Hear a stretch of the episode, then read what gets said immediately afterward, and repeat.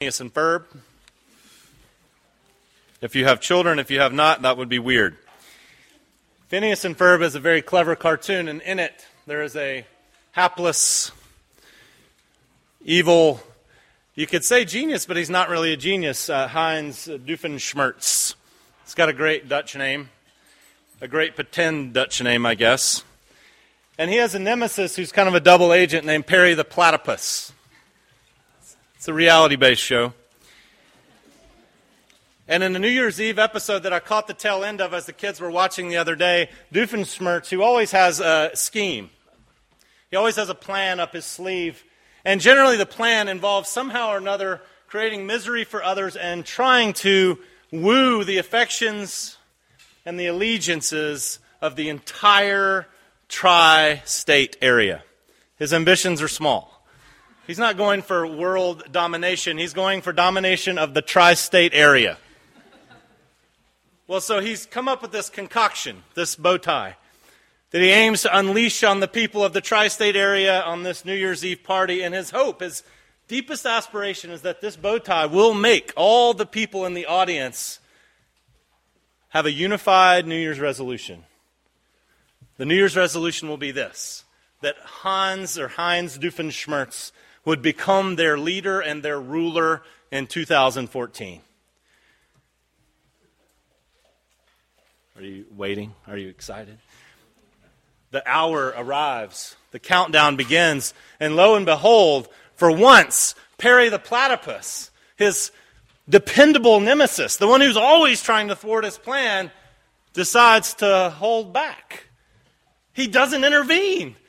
Doofenshmirtz is absolutely confused. Why? I'm going to make everybody have the New Year's resolution of worshiping me and uh, following me and giving all their loyalty and allegiance to me. And Perry does nothing, this platypus. Kaler called why he did it. Because as the clock struck 12 and he turns on this bow tie, everyone with one voice says, We want to worship you in the new year, Doofenshmirtz. We will follow you only. And he is ecstatic. But he can't understand why did Perry do nothing? and then three seconds later, they forgot all about it. The people forget all about it. They're back to partying because no one, as Perry knows, and as you know, and as you've experienced, no one keeps their New Year's resolution. Platypuses are wise, wiser than Doofenshmirtz. And I would like today, as we start this new series, to give you a New Year's resolution that you may be able to keep. Because I'm not asking you to keep a new discipline or change anything about yourself. I'm going to propose something about presenting your unchanged self to the God who can change you. We're going to talk for the month of January about praying like the Psalms. Not praying the Psalms, praying like the Psalms. And we've started today with Psalm 62, which is not the beginning if you don't count well. But it's a good starting place for what we're up to today. Dave Hansen is someone I've read a good bit of and has helped me think through a lot of these categories for years. And one of the things that he would say, and we'll start off with this as we look at this psalm, is that in order to pray like the Psalms, you've got to first have an acquaintanceship with them. You've got to be acquainted with the Psalms, and that's the first point. When you start to think about it, when you look at the New Testament, you see the Psalms are quoted all over the place. When you are someone who has an interest in learning how to pray, one of the things that you can figure out quite soon, if you'll try it, is that the Psalms have been used by Christians and by the pre Christian church, the Israelites, for generations. These are God's words that are aimed at helping us learn how to pray you can think of it this way. If some of you have children, and most of you, at least at some point, were a child, I'm presuming, unless there are any freakish situations there I'm not aware of. All of you who have children know this. When you have these little terrors, they learn to talk somehow, don't they? They don't come out knowing how to talk, they, know, they come out knowing how to scream. But they learn how to talk. And how is that? Well, of course, here's how it is you bring them charts. And you say, Here, little Johnny, here's how you conjugate the verb to be. Right? I am, you are, and you do that. And you give them vocabulary lessons, correct? You hold up flashcards. This is an apple. Yes, thank you. You say, Today, son, we're going to work on the past tense, and then we're going to work on the perfect tense. Is that what you do to teach your children how to talk? Some of you don't even know what the perfect tense is. But yet, without knowing anything about English grammar, without knowing anything about conjugations and verb tenses, somehow or another, all of our children here learn how to talk. How is it? They're talked to. People talk at them.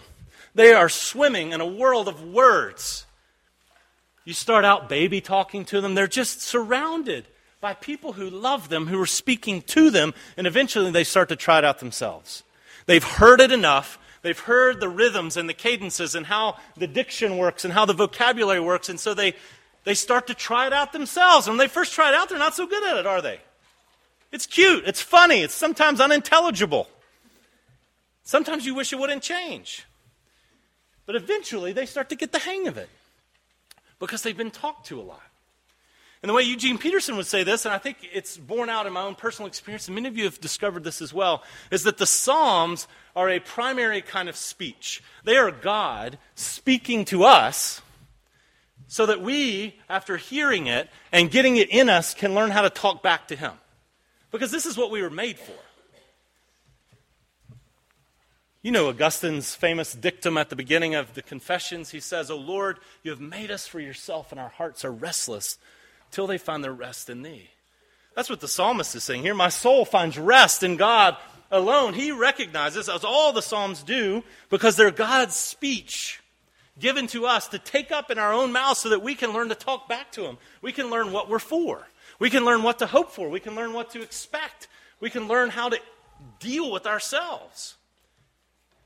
With the colossal dismay that we encounter, with the disappointments that come our way, with the tragedy that befalls us, with the delights that come into our lives. But in order to learn this speech of way of talking back to God, you've got to have some familiarity.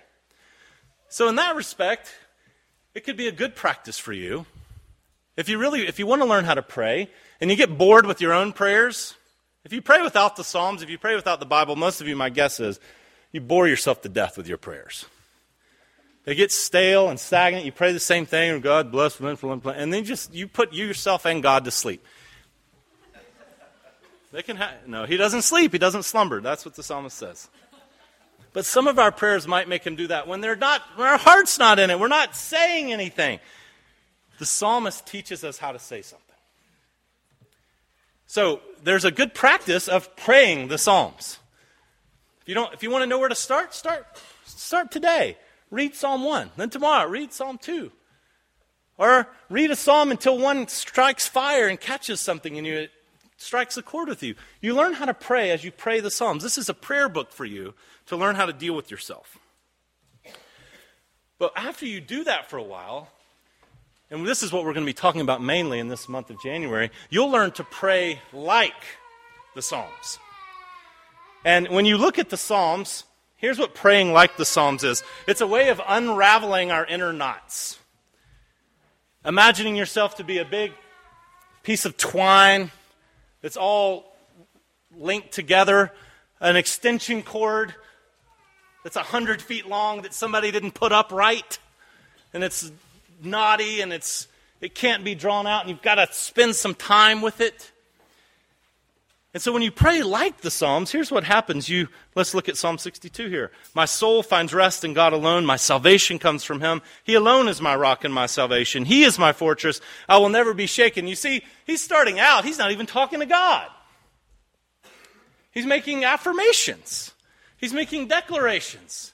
He's reminding himself of things. He's reorienting himself to the reality that he actually finds himself in because like George MacDonald said last week, he said it 200 years ago, but I repeated it last week. He says, I wake up in the morning and lo, I forgot. We're perennial amnesiacs when it comes to God. We think the world rests on our shoulders. We're like the little yellow bird that Kathy told me about. Kathy's reading an Anne Lamott book, and they tells a story in there of this little bird who heard that the world, that the, that the sky was falling. They'd been reading Fox, watching Fox News, and they heard the sky was falling, and so this little bitty canary falls down on her back and puts her feet up in the air. When about this time, this is an illustration where animals can talk, so don't be alarmed. About this time, a large horse comes by.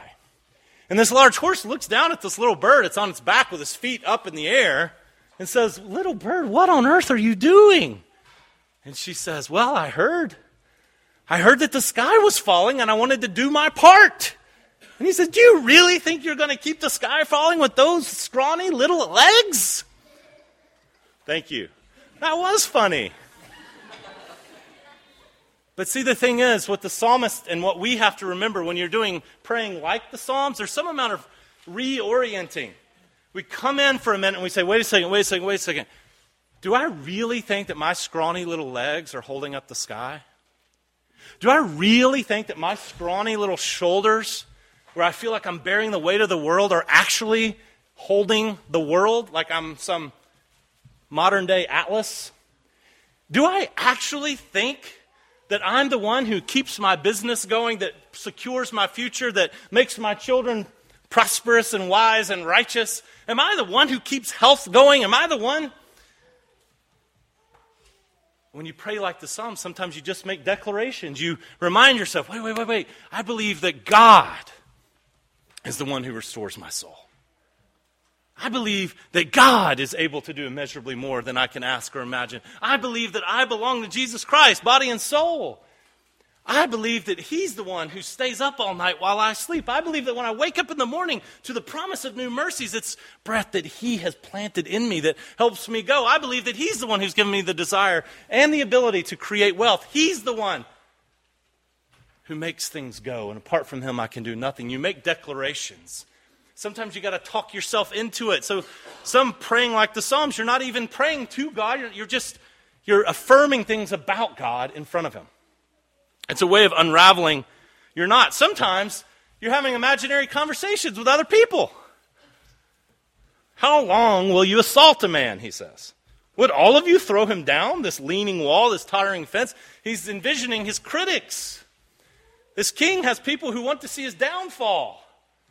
They see his vulnerabilities, they want to knock him over.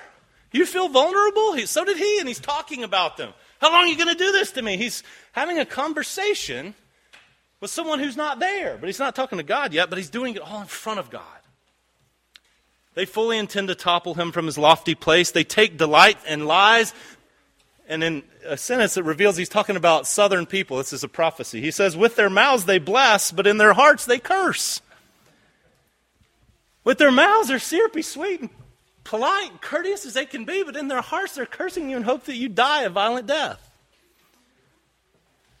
Just like any good Southern gal's been taught to do. What? You have conversations sometimes with people not there. You're unraveling, you're thinking through things, you're affirming things about God. And most of all, you're doing this. He says, My salvation and my honor depend on God. He's my mighty rock, my refuge. So, here's the sequitur of that trust in him at all times, O people. Pour out your hearts to him, for God is our refuge. Trust in him at all times. Pour out your hearts to him. See, if you're going to have a relationship with God, if you're going to get free of your inner knots, if you're going to be the kind of person that God actually invented you to be, then you're going to have to interact with Him, which means you're going to have to spill your guts to Him, open up your heart to Him. This is the kind of thing that Hannah was said to do when she was infertile. She was barren and she had a, a rival that was in the harem. Oh, it was just two wives, I guess no harem. But her husband had two wives, and the one who could have children was constantly provoking her. She was constantly asking for children. She wasn't getting what she wanted. So you know the story. She goes up after her husband says that great thing that husbands say, Aren't I worth more to you than ten sons? And she slaps him across the face and says, Don't be foolish, you idiot. That's not in the text. But you can imagine the backstory that didn't get reported. when he tries to console her in her infertility with his great presence. What she does, though, she goes to God. And she's praying. She's weeping bitterly. She's mouthing with her mouth, but no words are coming out. She's so shaken of soul as she pours herself out to God that the priest says, Woman, get home if you're going to be drunk. He thinks she's drunk. But really, she's pouring out her heart. So that should be a sign if you're pouring your heart out right to God, if you're someone who's really entrusting everything you know about Him, sometimes you're going to sound drunk. Sometimes you're going to sound impolite, irreverent. You're not going to sound right. I've been reading this prayer journal that Flannery O'Connor kept. Some of you may have had to read a Flannery O'Connor short story when you're in high school or college. But listen to this, because I think this is a great example, a succinct example of pouring out your heart to God. It starts like this Dear God, that's a good start. Dear God, I am so discouraged about my work. Well, see, that's what you do. There's no politeness here, there's no sugarcoating here. You just say it. You say, Trust in Him at all times. I'm going to reveal myself to God. I'm discouraged about my work. I don't like my job. I'm not getting done what I think I ought to get done. This doesn't feel as meaningful as I hoped it might. She's addressing her work with God. That's what you do when you bare your heart. I have the feeling of discouragement, that is. I realize I don't know what I realize. Please help me, dear God, to be a good writer and to get something else accepted. She's talking about her work. Well, that's good. The psalmist would do the same thing. It's helpful for us because most of us spend most of our waking hours doing our work. We believe here that all the work you've been given to do is work that you're doing as an agent of God's providence. You're, you're called to it. Whether it's at home or at a bank or at a hospital or at a school or a business office. Are you frustrated about your work? Do you need things to happen in your work? Are you confused about what to do? Pour out your heart to God. That's so far from what I deserve, of course, that I'm naturally struck with the nerve of it. He's getting into her internal state. Here I am asking you for things, but I don't deserve you to do anything. I'm struck with the nerve of somebody as flaky and, and unfaithful as me asking you for favors. And then she goes on Contrition in me is largely imperfect. I don't know if I've ever been sorry for a sin because it hurt you. Do you hear the honesty there? There's just taking what's inside, what I know is there, what I'm conscious of, and offering it up to God. It's what J.I. Packer says is what conversion is. Heart pouring prayer is really just being converted over and over again, offering as much as you know of yourself to as much as you know of God. So if you know yourself to be disappointed, discouraged, if you say, you know what? I read David saying, Against you and you only have I sinned, O Lord. And you think, huh, I don't know if I've ever felt that way about sin. Well, you own it. You offer it up to God. See how see, oh, just get all boils down to grace, I suppose. Asking God again to help us to be sorry for having hurt him. I'm afraid of pain, and I suppose that is what we have to have to get grace. Give me the courage to stand the pain to get the grace. O oh Lord, help me with this life that seems so treacherous and so disappointing. Do you hear what she's saying? She's just being honest. God, this life seems awfully treacherous to me. It seems awfully disappointing to me. It doesn't seem at all what I thought it was cracked up to be. Something's not right here, and she's offering it up. If you're going to pray like the Psalms, then you're going to have to create this space for a searching kind of honesty. You have to say what's there. You know, some of you have been told, and rightly so, you know, when you whine, you might have had a parent said, Would you like some cheese with that wine? Has anybody ever told you that? You've, been, you've heard the Apostle Paul say, Do everything without complaining or grumbling. I saw a recent interview with Jeff Bezos, the king of Amazon. And on 60 Minutes, and he said this. Someone asked him, Now, booksellers are having all types of critique about your business. And they're worried that you're putting them out of business. And he says this poignant thing. He says, You know, complaining is not a strategy. Amazon has not happened to booksellers. The future has happened to booksellers. It's a good line. Some of you need to use that for yourselves and on others sometimes. Complaining isn't a strategy. If you go around your life complaining all the time, it's not helpful, it's not useful, it's not right. But the Psalms teach us that there ought to be spaces in your lives for complaint, for griping, for whining, for lamenting, for decrying injustice, for, for letting the inner ache out in verbal form before God. Now, some of you are afraid to do that. You're afraid what might happen if I start doing that. Some of you are afraid if you say certain kinds of things that you really feel about God. Have you ever said this? Have you ever said anything out loud and all of a sudden said, oh gosh, God's going to get me now? Have you ever said that? Don't lie. But here's the thing when you reveal something, you're not creating a new situation for God. You know the story about the little boy who was at his grandmother's house and she had this duck. She loved this duck. And one day he's playing with a slingshot and she and he accidentally hit the duck with the slingshot, killed the duck. Well, he looked around, nobody saw, so he buried the duck and thought, well, grandma will just think something happened to it. He thought he was safe. No one saw him. He knew, but no one else knew.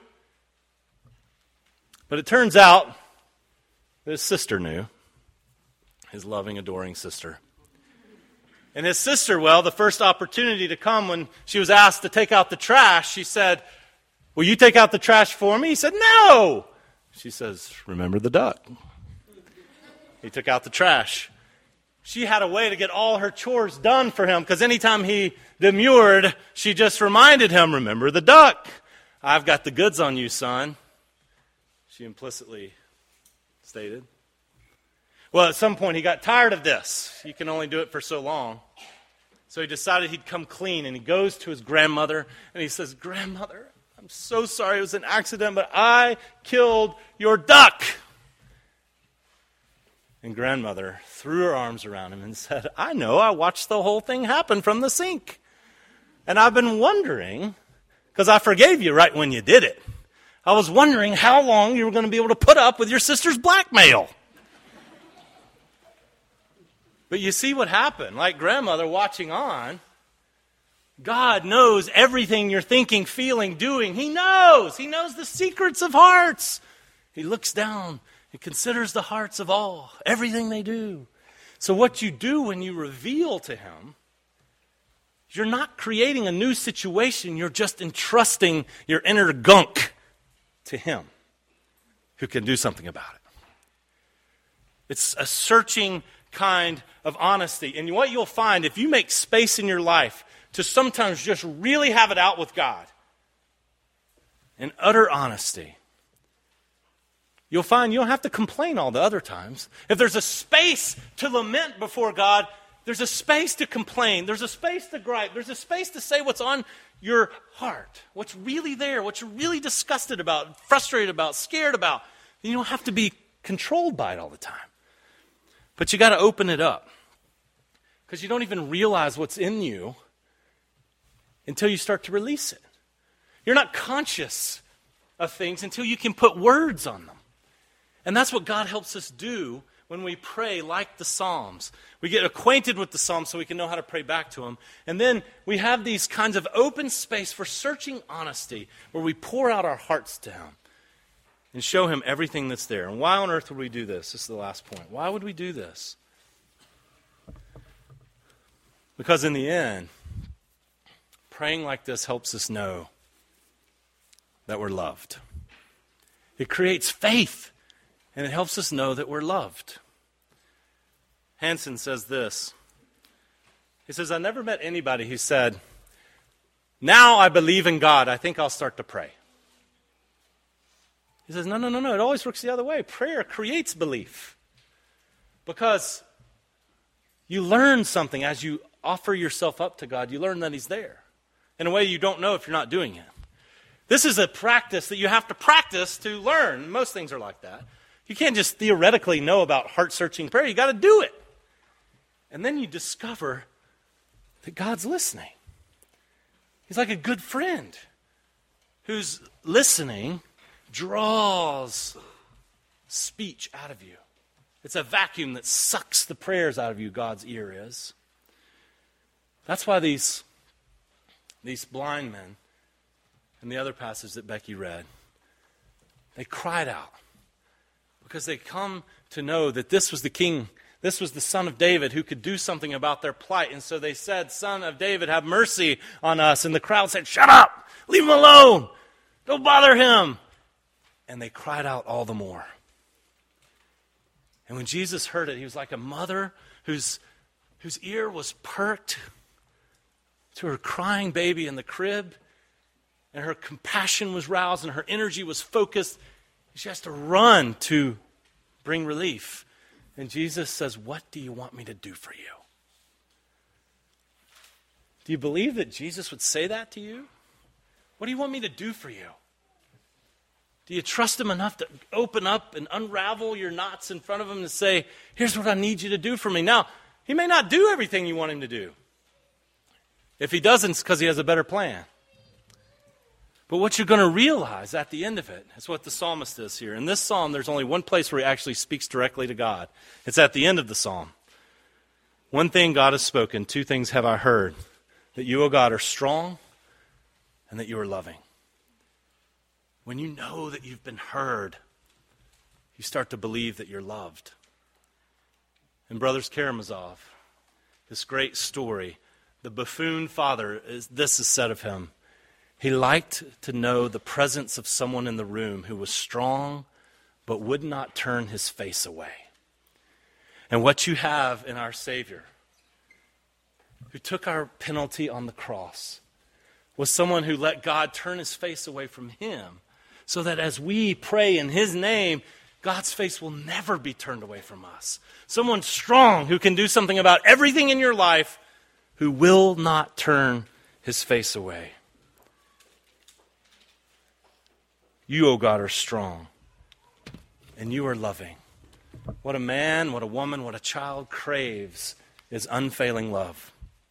What a person who prays like the psalm with searching honesty and heart pouring prayer discovers is that God meets you with a listening, unfailing love. Let's pray.